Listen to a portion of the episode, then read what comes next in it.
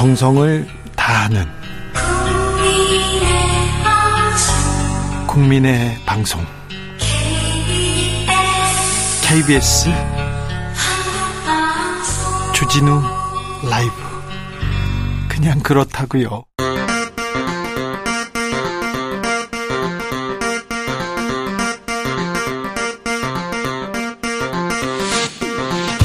주진우 라이브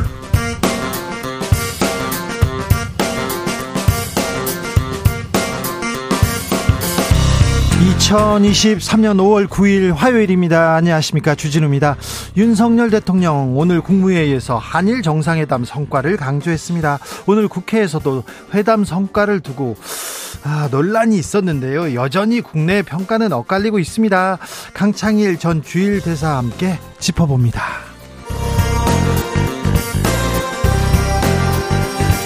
더불어민주당은 돈봉투 의혹에 이어서 김남국 의원 코인 논란 덮쳤습니다. 김 의원이 그 직접 해명했지만 의혹 사그러들지 않고 있습니다.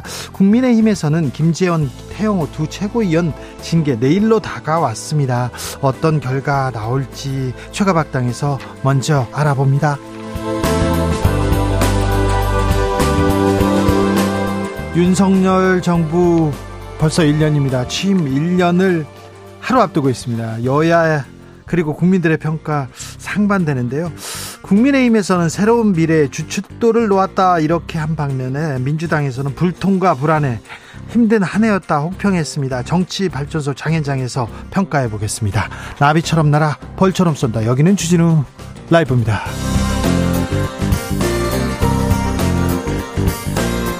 오늘도 자중차에 겸손하고 진정성 있게 여러분과 함께 하겠습니다. 아, 더워요. 벌써 덥습니다. 그런데요, 동남아는요, 막 44도, 벌써 펄펄 끓는다고 합니다. 엘리뇨 때문이라고 하는데, 아, 벌써, 폭염 걱정하고 있습니다. 호주는 한파 몰아치고 있고요. 음, 이상 기후 계속되면 어쩌지 이런 생각도 해봅니다. 더워서 걱정이라는데 이 올여름에는 비도 많이 온다는데 올여름 어, 어떻게 대비하고 있습니까? 음, 아, 최악의 기상 이상 기후가 오기 전에 우리가 어떻게 할 수 있을까요? 이런 생각도 해봅니다. 근데 뾰족한 수가 없어요. 영화에서 이렇게 재난 영화 보잖아요. 뭘 어찌할 수도 없는데 음, 아무튼 아, 하늘에서 비가 계속 퍼붓는다면 그리고 더워진다면 어떻게 할까 생각해 봅니다. 지구를 사랑하는 마음 좀 더 가져야 되겠고요. 올 여름 덥다는데 그리고 비 많이 온다는데 여름 대비 어떻게 하고 계신지 알려주십시오. 문자 샵 9730 짧은 문자 50원 긴 문자는 100원이고요. 콩으로 보내시면 무료입니다. 그럼 주진우 라이브 시작하겠습니다.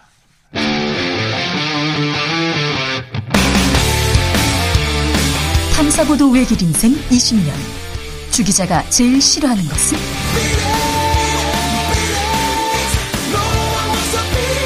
이 세상에서 비리와 부리가 사라지는 그날까지 오늘도 흔들림 없이 주진우 라이브와 함께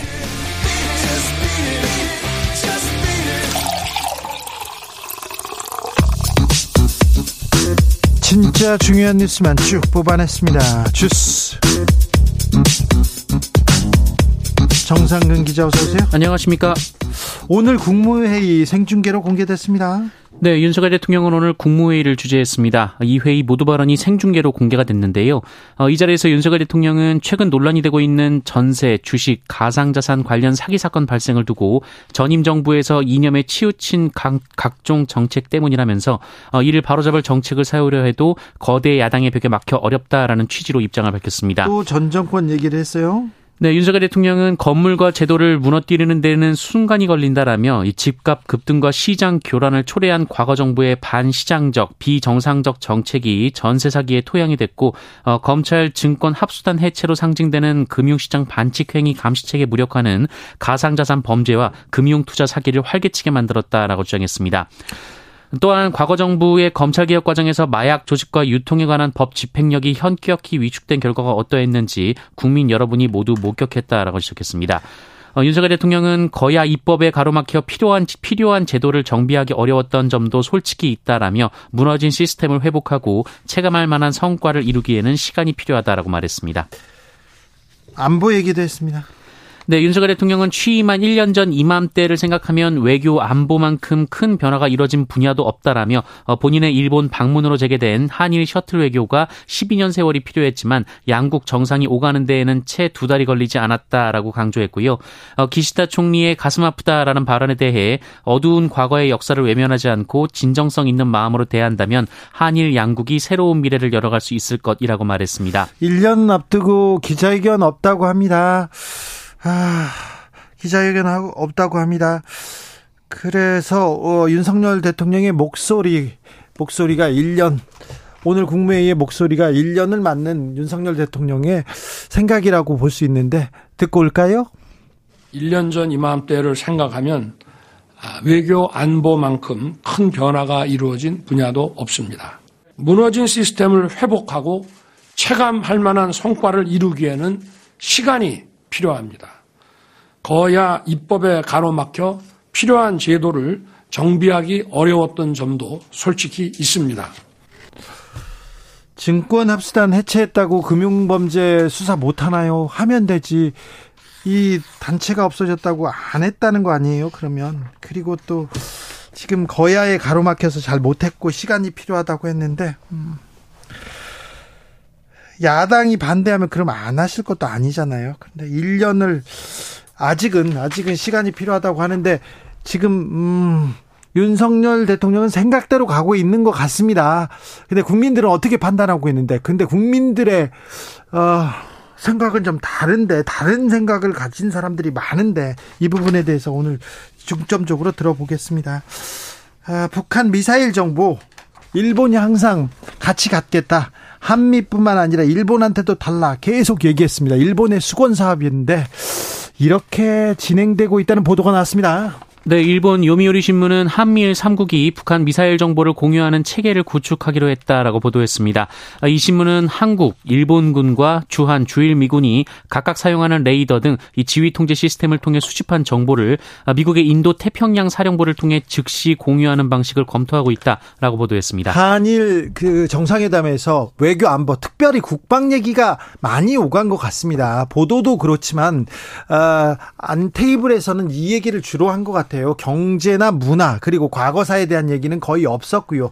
아, 한일 군사협정, 한미일 군사정보 공유는 무엇을 의미하는지 저희가 시간을 갖고 아, 준비해서 여러분께 자세히 알려드리겠습니다. 후쿠시마 시찰단 파견한다 이런 얘기했는데 일본 정부가 오염수 평가하고 뭐 조사하고 그런 건 없다 이렇게 선을 걷습니다. 네, 2주 뒤 우리나라 전문가들로 구성된 후쿠시마 원전 오염수 시찰단이 현지를 방문할 예정인 가운데 어, 니시무라 야스토시 일본 경제산업상이 기자회견을 통해 한국 시찰단이 오염수의 안전성을 평가하거나 확인하지 않을 것이라고 말했습니다. 시찰입니다. 시찰. 국민의힘 김재원 태영호 최고위원에 대한 징계는 연기됐어요. 네, 국민의힘 중앙윤리위원회는 어제 김재원 태영호 최고위원 징계를 위한 회의를 열어 당사자들의 소명을 듣고 심의를 진행했습니다만 징계 수위를 결정하지 못했습니다. 징계를 하긴 한답니까? 내일 열리는 다음 회의에서 징계 수위를 결정하기로 했습니다. 수위를 결정하는데 두 최고위원들 자진 사퇴 없다 하면서 강력하게 버티고 있습니다. 태영호 최고위원은 목숨 걸었다, 나 잘못 없다 얘기하고 있는데 아, 이 문제는 어떻게 될지 지켜보겠습니다. 아, 코인 논란 김남국 민주당 의원 사과했습니다. 네, 민주당 김남국 의원은 오늘 가상자산 보유 논란과 관련해 민생위기 속의 공직자로서 국민 눈높이에 맞는 모습을 보여드리지 못했다라며 진심으로 사과드린다라고 말했습니다. 어, 김남국 의원은 더 일찍 사과드렸어야 했는데 억울한 마음에 소명에만 집중하다 보니 책임 있는 자세를 보이지 못했다라고 말했습니다. 아, 다만 김남국 의원은 모든 거래는 실명 인증된 계좌를 통해서 투명하게 거래했다라며 미공개 정보를 이용했다거나 상속 증여받았다는 것 역시 터무니없는 허위 사실이라고 말했습니다. 민주당에서는 자, 이 내용 조사하기로 했죠? 네, 김남국 의원은 당의 조사에 적극 임할 것이라고 말했습니다. 민주당 돈봉투 사건 의혹의 당사자인 강래구 전 한국수자원공사 상임감사 구속됐습니다. 네, 민주당의 2021년 전당대회 돈봉투 의혹과 관련해 핵심 피의자로 꼽히는 강내구 전 한국수자원공사 상임감사위원이 구속됐습니다. 서울중앙지법은 어제 강내구 전 상임감사위원에 대해 증거인멸 염려가 있다라고 밝혔는데요. 네. 앞서 청구된 구속영장에서는 재판부는 증거를 인멸할 것으로 예상되지 않는다고 밝힌 바 있습니다. 강내구 전 감사 구속에 따라서 윤관석, 이성만 의원 바로 수사 진행될 것이다. 이런 보도도 나왔습니다.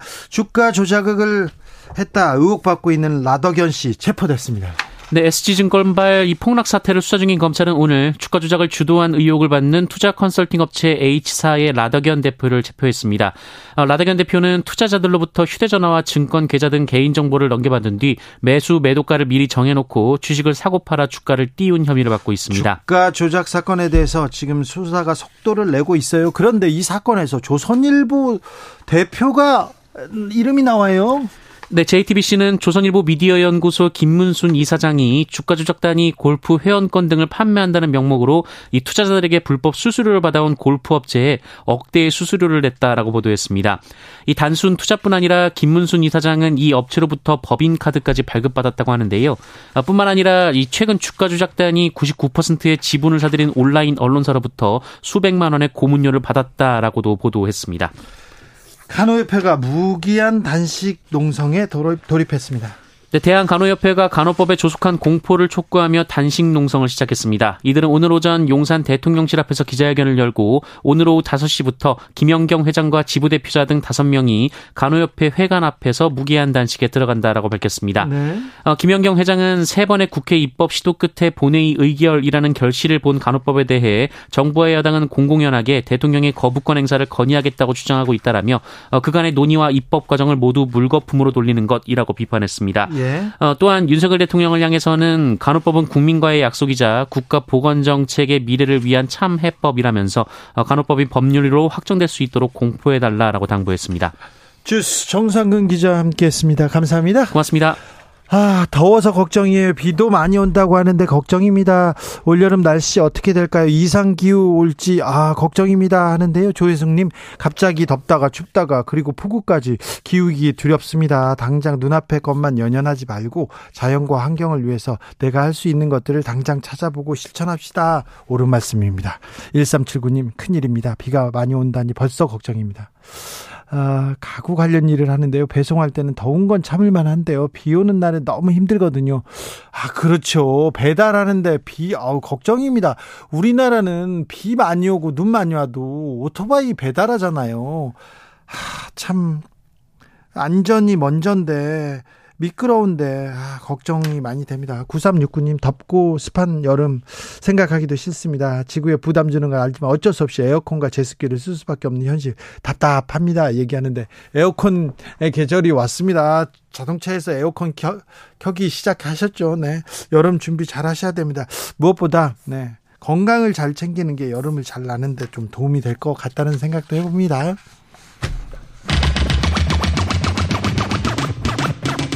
주진우 라이브.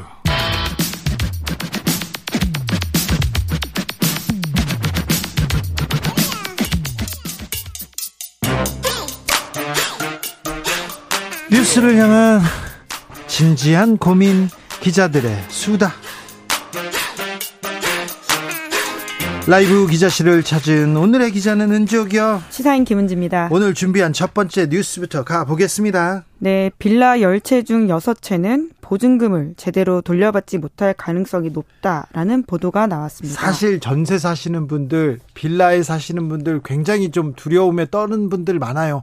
아파트에 사는 분들도 그 공포가 스멀스멀 지금 다가오기 시작합니다. 좀 더좀 좀 자세히 말씀해 주십시오. 네, 역전세 문제가 시작됐다라는 것 때문인데요. 네. 부동산 가격이 예전 같지 않은 상황에서 발현되는 걱정인데 네. 동아일보 보도인데요.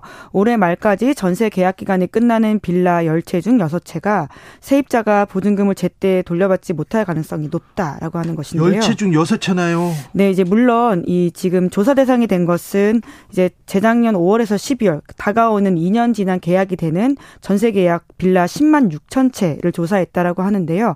한정적이긴 합니다. 하지만 이 중에서 63%가 주택도시보증공사의 전세 보증금 반환 보증 보험에 가입할 수 없다라고 하는 것인데 있는데요.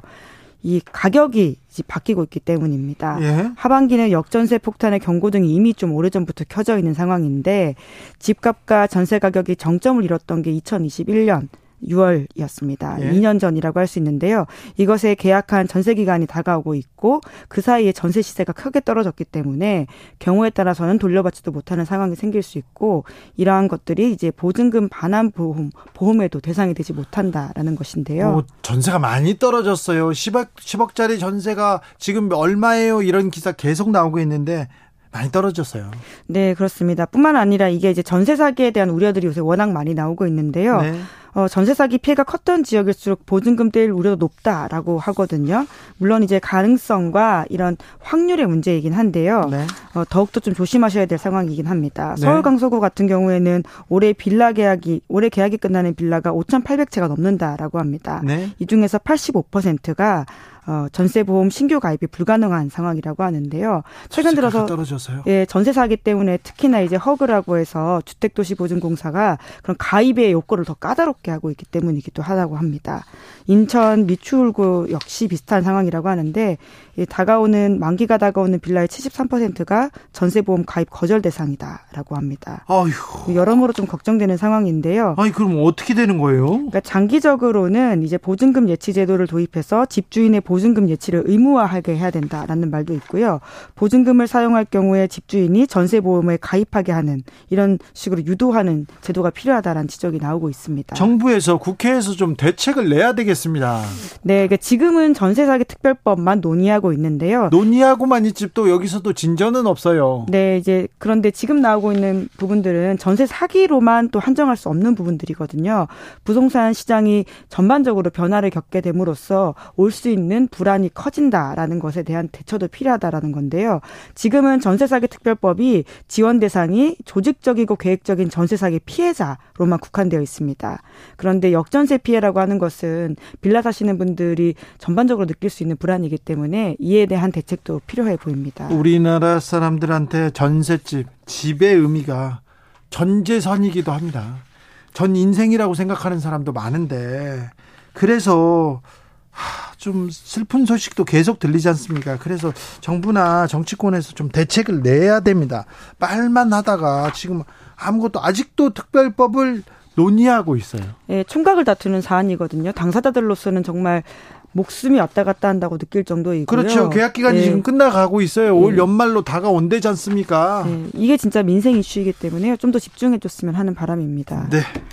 다음 뉴스로 가보겠습니다. 네, 한 카드 회사가 채용 부정 혐의로 재판에 넘겨졌습니다. 어디입니까? 신한카드인데요. 아니, 신한카드는 신한은행도 채용 비리로 문제가 있었잖아요. 물론 네. 처벌은 또 말단 직원들만 받았지만 또 그랬다고요? 신한카드요? 어떻게요? 네, 금융권의 전반적인 채용 비리 문제가 한참 문제가 된 바가 있는데요. 네. 예, 정작 말씀처럼 최고 윗선에 대해서는 무죄가 나와서 문제가 된 바가 회장, 있거든요. 사장들은 시켜놓고 밑에 말단들 인사과 직원들 막 거기 담당자들만 이렇게 처벌하고요. 네, 그렇습니다. 이번에는 신한카드가 남녀고용평등법 위반 혐의로 재판에 넘겨졌다라고 하는데요. 신한카드와 A 부사장이 지난해 10월에 약식 기소된 바가 있다라고 하는데요. 검찰에서 약식 기소라는 것은 뭐 재판에 가지 말고 죄가 경미하니까 그냥 벌금 내세요 이렇게 기소한 겁니다. 네, 그런데 법원에서 서면 심리 끝에 올해 1월 달에 공식 재판 회부되었다라고 하고요. 이거는 뭐 잘못했어 법원에서 따져봐야 돼요 이렇게 얘기한 거고요. 네, 5월 4일에 첫 공판 열렸다고 머니투데이가 보도했습니다. 자, 어떤 혐의입니까?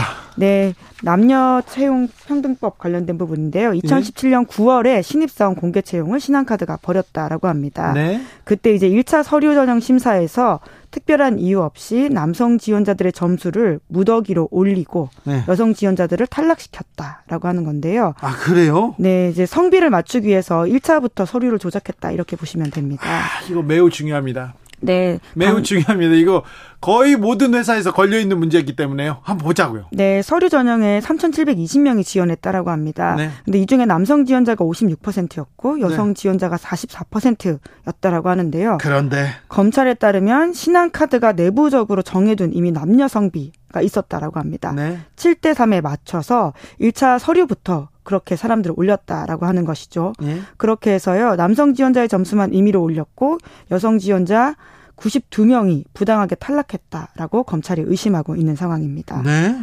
네, 그래서 이 지금 A 부사장이 당시에는 인사팀장으로서 채용에 관여했다라는 것으로 기소가 된 건데요. 남녀고용평등법에 따르면 남녀를 차별에 채용해서는 안 된다라고 규정되어 있고요.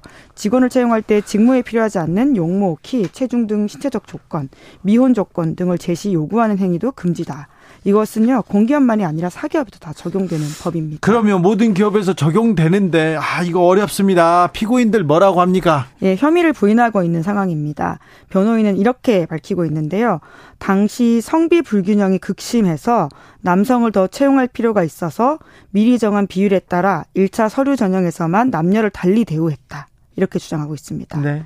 합리적인 이유가 있었기 때문에 남녀고용평등법에 금지된 차별에 해당하지 않는다라고 하는 건데요. 해당 행위를 했지만 이것이 불법은 아니다라는 식의 이야기인 겁니다. 네. 뿐만 아니라 서류 전형 외에는 나머지는 다 블라인드 방식을 적용해서 선입견 없이 진행했다라고 하는 것인데요. 이에 대해서 법원이 어떻게 판단할지 좀 지켜봐야 될 것 같습니다.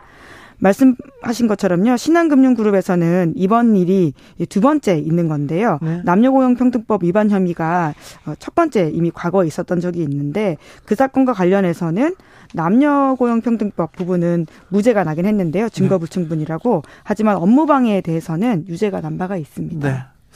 아, 참 이거 어찌해야 되는지 언론사에서도요. 제가 다른 언론사 얘기를 들어보는데 이렇게 시험을 봅니다. 그런데 1등에서 10등까지 여성이 이렇게 앞순서에 이렇게 다 차가지고 남자를 어떻게 뽑을까 이런 고민을 한다는 얘기까지는 들었는데. 네, 고민과 서류를 조작 다르게 만져서 올린다는 건 좀 다 차원이 다른 부분이라서요. 그러니까요. 예. 네.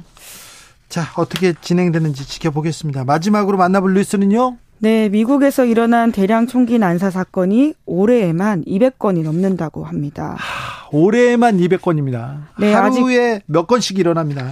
네, 5월 9일밖에 되지 않았는데 벌써 이만큼 일어났다라고 하면 정말 총기 놀라운 사건 일입니다. 말고요. 총기 난사 사건이요. 총기 난사 사건 좀 규정하는 게 있죠? 네, 그렇습니다. 미국에서는요. 범인을 제외하고 4명 이상의 사상자가 발생한 사건을 총기 대량 총기 난사 사건이라고 하는데 총을 마구 난사 우리나라에서 4명 이상 죽거나 아, 다치거나 죽어야 죽거야 이렇게 다치거나 죽거야 이렇게 총기 난사라고 하는데 그런 총기 난사 사건이 벌써 200건이 넘는다고요? 네, 그렇습니다. 뿐만 아니라 지난 5월 5월 6일 7일 이렇게 연이어서 총기 사고가 일어나서 숫자가 더 더해지고 있다라는 지적도 있는데 어린이 희생자 있었고요. 네, 미국 텍사스주 아울렛에서 발생했던 총기 사고로 8명이 숨졌는데요.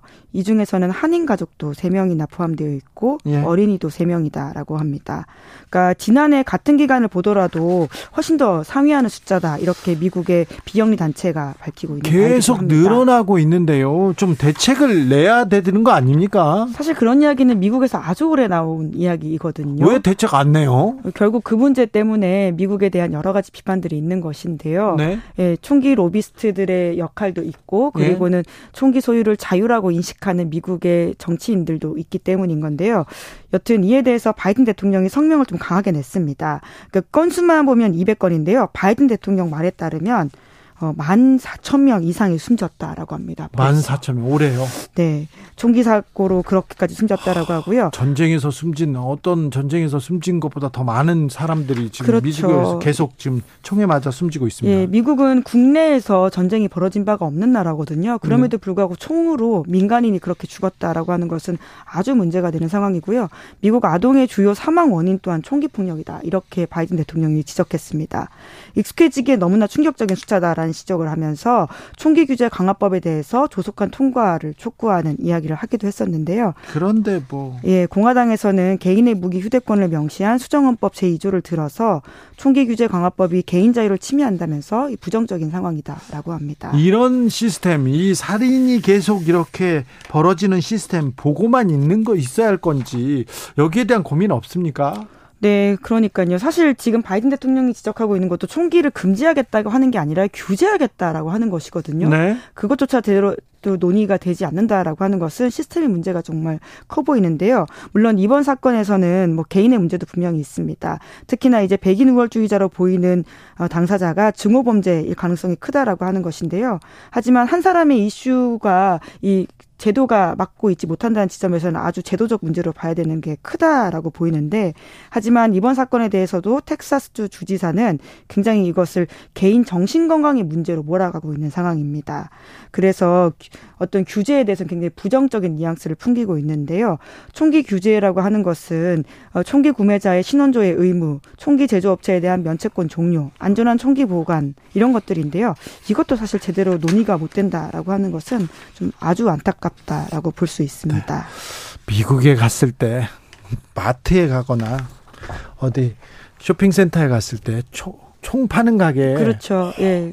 너무 놀랍더라고요. 네, 뭐 주마다 차이가 있긴 한데요. 네. 월마트 같이 우리로서 아주 익숙하게 이마트 같은 그냥 마트에 총이 한 널려 코너에 있습니다. 이렇게 이렇게 있는데요. 심지어 아야 저 멋있다 갖고 싶다 이런 생각도 들어요. 그런데 어렵지 않게 갔더라고요. 그리고 어, 젊은 친구들도 이렇게 총 구경하고 만져보고 어디 가서 또 사격하는 거 이렇게 보면서 아 저걸 어떻게 봐야 될지 항상 고민했는데 우리는 그래도 총기 규제가 돼서 음, 다행이다. 소유 자체가 안 돼요. 네. 대부분 되고 있지 않죠. 알겠습니다. 네. 기자들의 수다 시사인 김은지 기자와 함께했습니다. 감사합니다. 네, 고맙습니다. 교통정보센터 다녀올게요. 정현정 씨.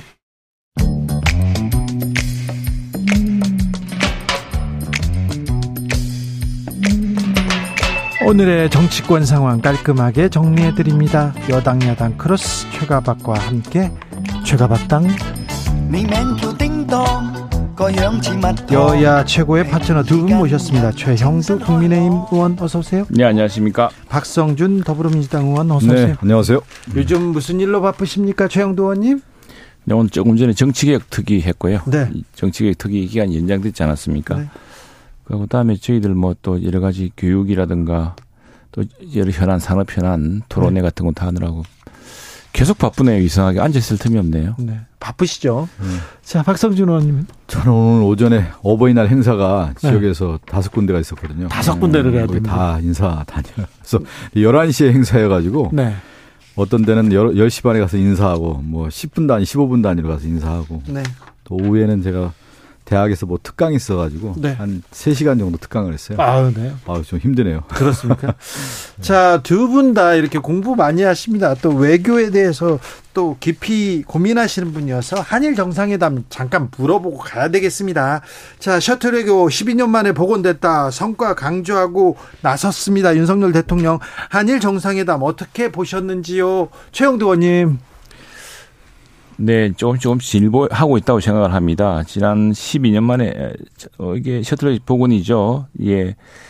지금 한일 관계가 이게 한동안 우리 김대중 오부치 선언 이후에 굉장히 한류가 일본에서 꽃이 피고 좋지 않았습니까? 좋다가 지금 이제 몇 가지 사안 근데 일본군 위안부 문제에 대한 배상 문제 그것도 이제 박근혜 정부 말기에 좀 풀렸죠. 그 당시가 기시다가 기시다 총리가 당시에 그 담당 장관이었습니다. 그래서 일본 정부가 배상하는 걸로 풀렸는 일부 배상하는 걸로 해서 어 일본 정부가 처음으로 책임지는 것으로 이렇게 됐는데 이게 또 이후에 어 조금 정부가 바뀌고 또 대법원에서 이런 분은 이제 징용공 배상 판결 문제 이 집행의 문제를 가지고서 조금 지난 5년 동안 아주 교착 상태였습니다. 그 과정인데 저는 이렇게 봅니다. 역사란 것은 흐르는 것이고 제가 이제 페이스북에다 한번 썼는데 과거는 과거는 뭐 과거는 변할 수 없는 것이 과거는 바꿀 수 없는 것이지만 그러나 그 미래를 열기 위해서는 지금 현재 이 문제를 해결해야 됩니다. 과거의 문제, 과거의 잘못을 바로 잡아야겠죠. 네.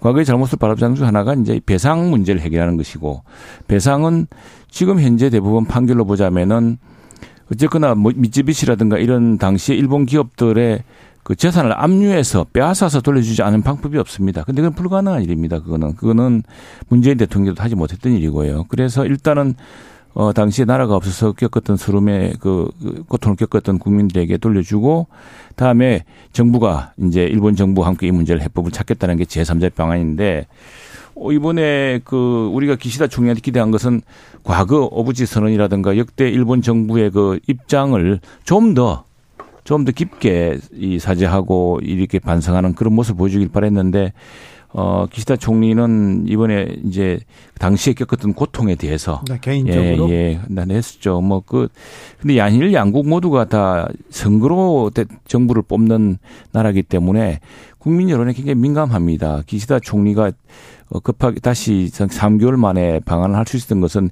일본 내 여론이 윤석열 대통령의 방일에 대해서 아주 긍정적인 평가가 많았기 때문입니다. 그래서 지금 윤석열 대통령이 어쨌든 문제를 풀어보려고 노력한 것 같은데 우리 일본 내에서도 이 문제 좀 보답해야 되지 않겠나라는 이런 어떤 그런 게 있었고 특히 일본의 이제 중도 뭐 주류라고 할 수 있는 요미우리 신문이라든가 이런 곳에서도 굉장히 그런 것들이 많았죠. 그래서 저는 외교라는 것이 어떻게 보자면 양국 국민의 마음을 잡는 것이라 생각을 합니다.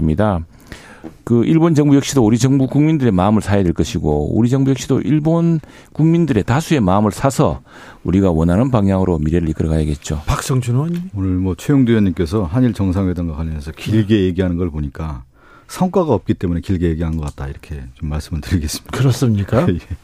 물잔에 반을 채워서 이제 일본이 채워야 된다고 얘기를 했는데 여전히 빈잔을 남은 거죠.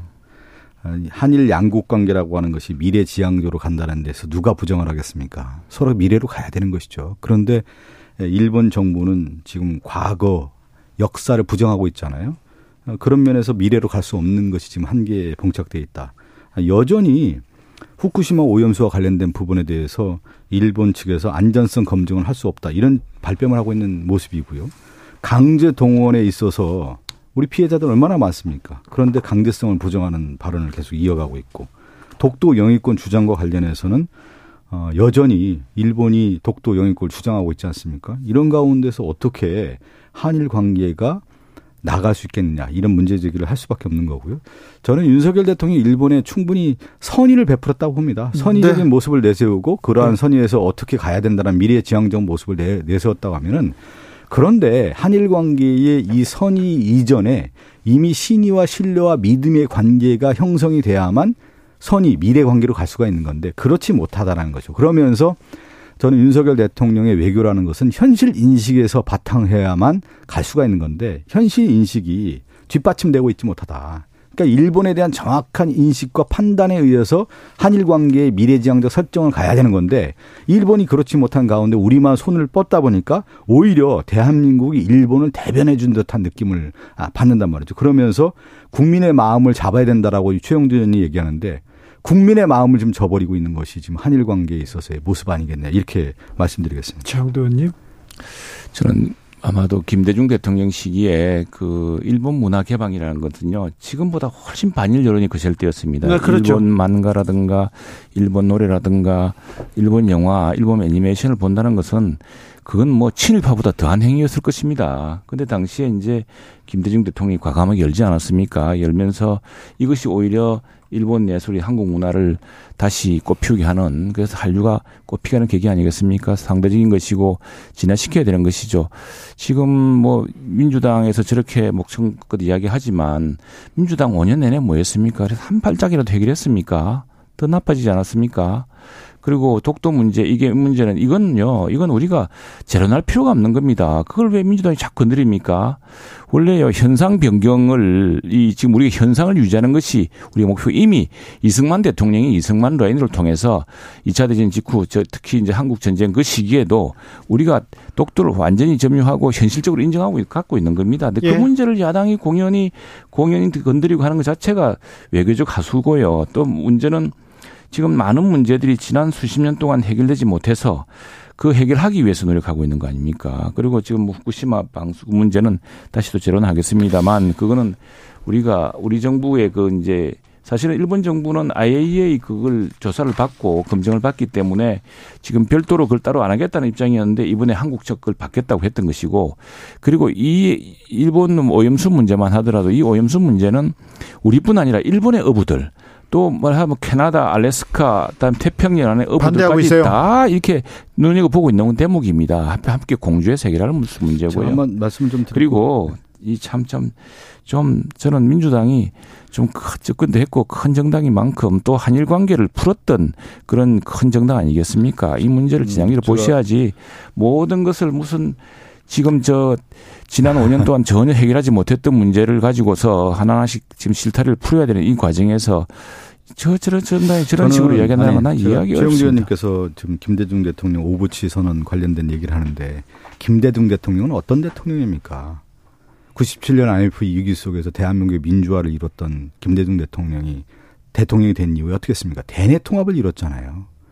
포용 정치를 하면서 실질적으로 대내 정치에 있어서의 우파들도 등용하고 예를 들어서 국가정보부에 국정 국가정보부에 있었던 사람, 안기부에 있었던 사람 통일부 장관 시키면서 또 영, 영남에 있었던 김중건이라는 분은 대통령 비서실장이 되면서 대내 통합을 이루고 국내 정치에서의 안정화를 기하면서 대외적으로 어떻게 했습니까? 남북 관계 개선이라든가 그리고 사강 외교의 외교 지평을 넓히는 그런 큰 힘을 발휘했단 말이죠. 그러면서 20세기에서 21세기로 넘어가는 시점에서 일본의 오부치도 당연히 그런 시대적 과제를 넘어가면서 한일 관계에 있어서 전향적으로 나갔단 말이에요. 그래서 김대중 오부치 선언이라는 게 나오는 건데 지금 제가 그 얘기잖아요.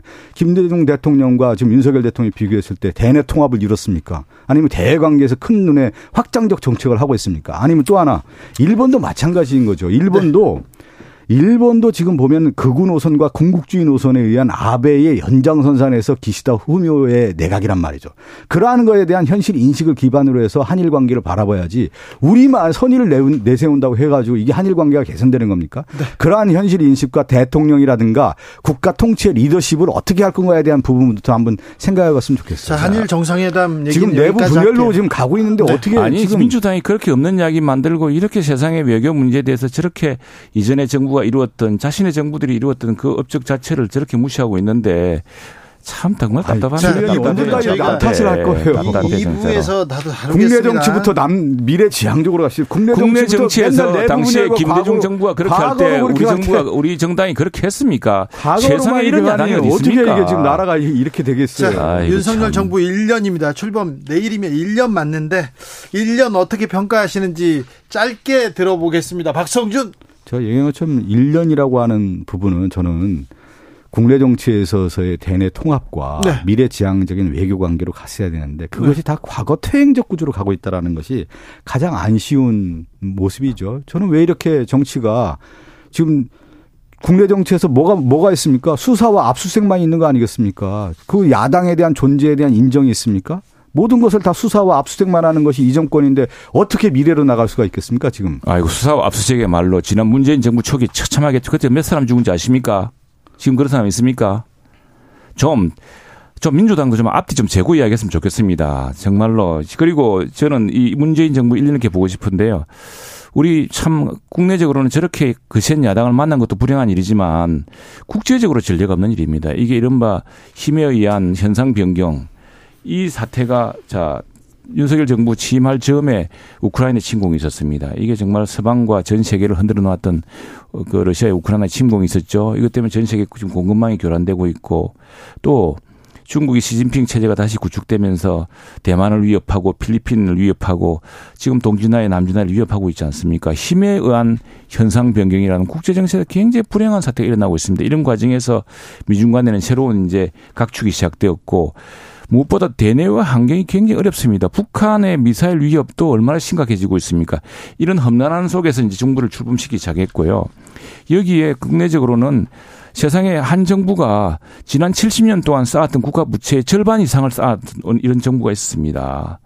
지금 한전 가스 요금, 이 에너지 요금만 보십시오. 이 보시면은 이게 지난 정부에 조금 조금씩 해소해야 될 문제를 한꺼번에 다 물려나가지고 금융시장이 지금 심각한 긴장을 할 정도로 그저 자, 지금 한전 채 문제가 시점이잖아요. 저한테 기회를 줘야 되는 아니요, 왔다 갔는데 여기까지 너무 할게요. 길잖아요. 아, 자, 근데 정치가 실종됐다. 여기는 동의하시잖아요. 여당 야당이 지금 폭주 기관차처럼 그냥 일방 통행만 하고 있다. 지금 얘기를 하고 야당이 야, 야당 힘이 세니까 여당이 야. 일방적으로 터지고 있는 거죠. 무슨 이게 싸움이 됩니까? 왜 이게? 그렇습니까? 여기는 180석 태하고 110석 증거 가지고 왜 정치가 실종됐다고 보세요? 이제 이런 거죠. 이제 새로운 정부가 등장하면 새로운 정부의 국정 아젠다를 제시하고 정책을 만들고 정책 우선순위를 만들어야 되는 거 아니겠습니까? 네. 근데 윤석열 정부의 1년을 보라보면 정책 우선순위가 안 보여요. 그리고 지금 최영도 의원님이 얘기한 것처럼 한국을 둘러싼 한반도를 둘러싼 위기라고 하는 것이 과거의 위기와는 다른 속성을 갖고 있다. 복합 위기란 말이에요. 지금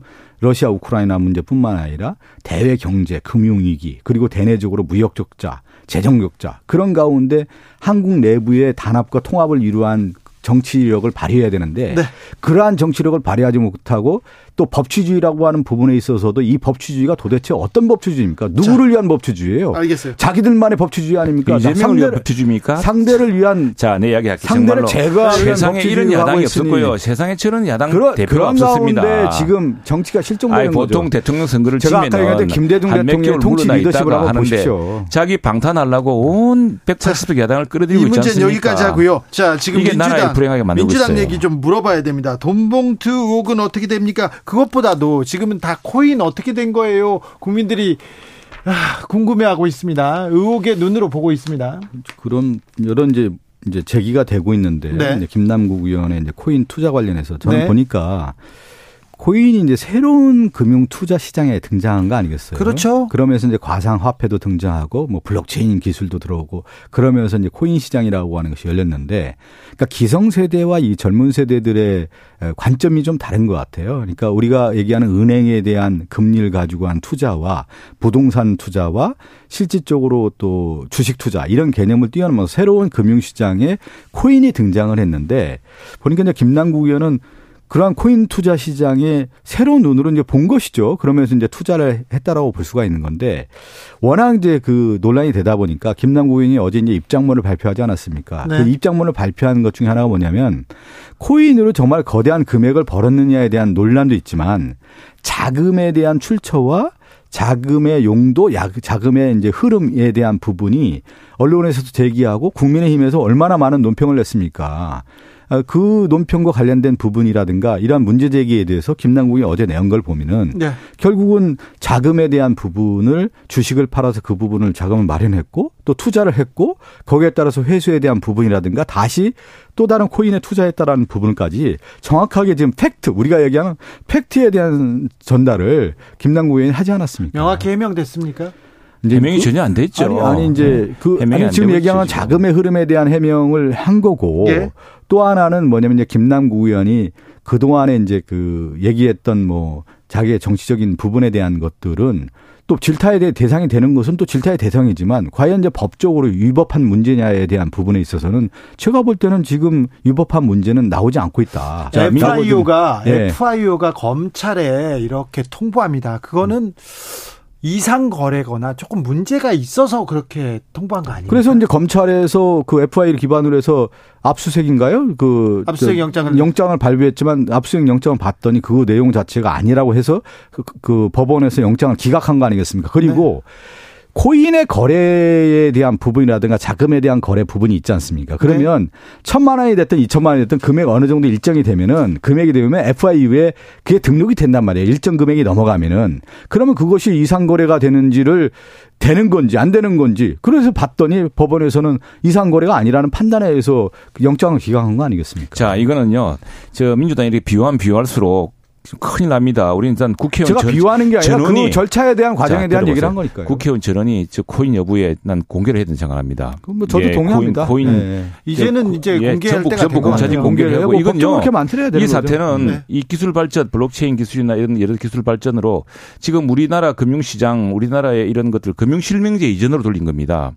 지금 이렇게 되면은요 전혀 이뭐 지금 블랙 저 블랙머니가 어떻게 들어오고 나오고 뇌물이 어떻게 흐를, 흐를 것이며 자산을 어떻게 감추고 상속은 어떻게 일어나고 아무것도 감시할 수가 없습니다.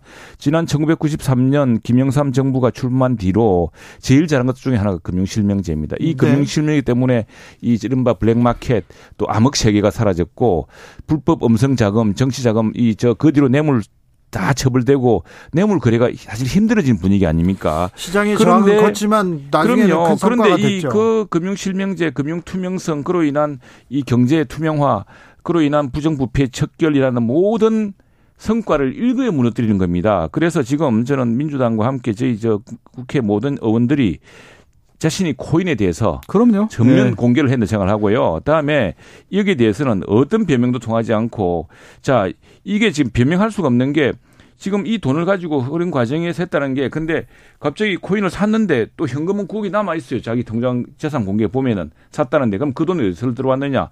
그리고 이 코인이 아니, 새로운 금융 기법이기 때문에 안 저 뭘 한다고 하면은 앞으로 여기에 코인에 들어가고 나면은 모든 부정부패, 모든 블랙머니, 모든 범죄 세계의 돈 이런 것들이 다 섞여 버리면은 금융 실명제로 이룬 우리 경제 근실한 토대가 다 무너집니다. 그래서, 그래서 최영두 의원님 말씀하신 걸 내가 아니 받아들여서 저 우리 저 김남국 의원이 뭐뭐 뭐 코스프레든 뭐든 모르겠지만은 이 문제는 김남국 의원의 계기로 네네. 우리 국회가 이 문제는 철저하게 저도 자진 신고하고 이 그이 그, 이 코인을 통한 다시 한번 음성적인 불법 경제가 활발치지 못하도록 완전히 발본식을 해야 됩니다.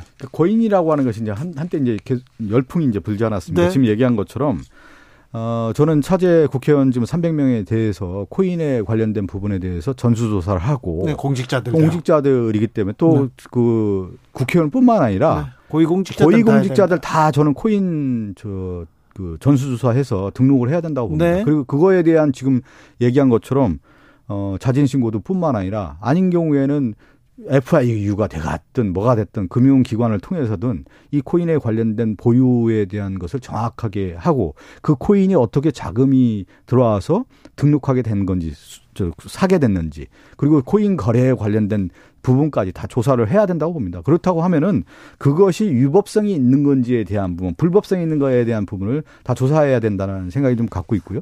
그것은 이미 국회의원들도 이 코인과 관련된 부분을 재산 신고에 등록을 해야 된다는 움직임들이 계속 있어 왔습니다. 그래서 그것을 앞으로 그러면 저도 이제 정무위원회거든요. 이것을 저는 탄력을 받을 거라고 보고요. 예. 그것이 이제 수면 위에 이미 이제 올라왔다. 그런데 지금 김남구 의원 사례뿐만 아니라 나머지 의원뿐만 아니라 고위공직자들에 대한 코인 거래를 해서 저는 그 자금에 대한 출처 용도 흐름을 네. 정확하게 얘기를 해야 된다고 봅니다. 그러면 거기에서 위법성과 탈법성, 불법성에 대한 부분이 나오는 거기 때문에 아까 최 차제 예, 네. 그걸 해야 되는 거죠. 9억을 그러니까 주식 매각 대금 9억으로 코인에 투자했다는데 9억이 남아 있었다. 아, 그거 그 아니 이제 이렇게 된 거예요. 지금 김남구 의원 얘기를 들어보니까 9억 8천만 원이라고 하는 돈을 LG 디스플레이인가요? 네. 이것을 팔아서 코인에 투자를 했고 추후에 그 코인에 원금 팔아서 원금을 회수를 했다는 겁니다. 그렇게 해서 원금을 가지고 어 안산과 여의도에 있는 집 전세를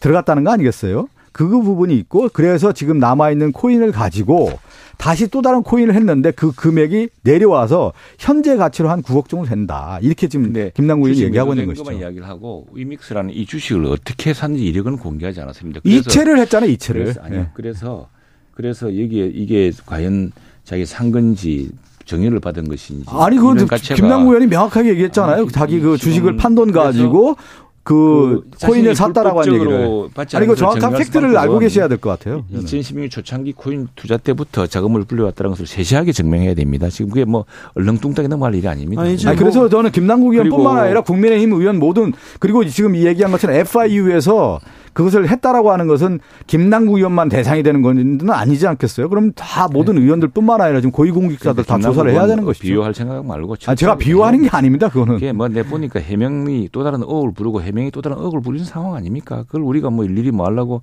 해명해 줍니까? 사사치 밝혀가지고 해야죠. 그리고 아니, 그건 뭐 김남국 의원 이거는 방치, 이거는 그냥 그냥 이 방치하고 적당히 동료원이 눈 감고 넘어가면요.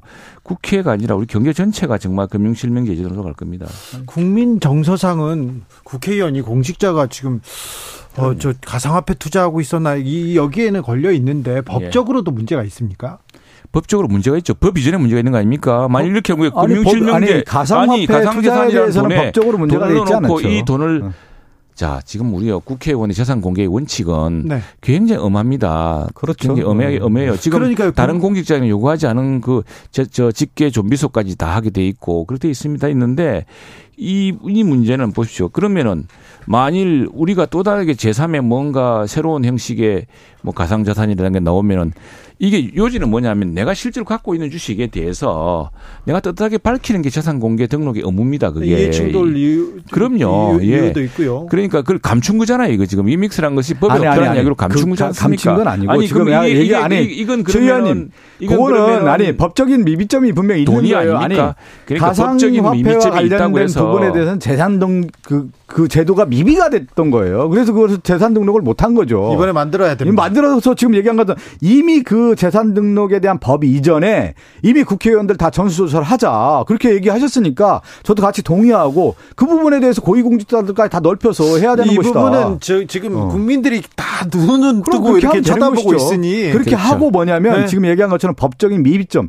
재산 등록과 관련된 부분에 대해서 혹시 모르는 불법성이 있는 돈이 아니 국회의원쯤 되면은 누구나 변호사 되는 사람이 그 재산이 뻔히 얼마가 60억 상당의 재산이 있는데 그걸 예컨대 이 법적 의무가 없다고 그래서 그걸 신고 안 합니까? 아니 고인이라는 우리 게 우리 박성준 같은 신고 안 하겠어요? 아니, 저, 저희 고인이라는 게 급락폭이 워낙 심해가지고 몇십억 되다가도 매덕으로 떨어지고 아니면 영원으로 되는 경우도 있는 도대체 거예요. 지난번에 대통령 선거 떨어지고 주식 산 사람도 참 이해가 안 되지만 국회의원 하면서 바쁜 사람이 이런 코인에 신경 써서 어떻게 합니까? 그 집권당에서 그렇게 하면 안 돼요. 지금 얘기한 것처럼 제도적으로 뭐가 안 됩니까? 안 되기는 해서 딱 나는 국민들이, 국민들이 이해하지 못하는 대목이 그런 데 있다고 생각합니다. 아니 민주당은 민주당 지지자들도 이해하지 못했단 말입니까? 국민의힘 의원들도 다 조사를 하자는 얘기죠. 그래서 다 해서 명명백백을 밝히면 되는 겁니다. 네. 그래서 제도적으로 미리 좀 만들어 할 테니까 민주당 이제 좀, 좀, 좀 이렇게 이 문제에 대해서 자, 윤석열 정부 취임 1년부터 그때부터 목소리가 높아져가지고 최영두 박성준 두 의원님 감사합니다 오늘도.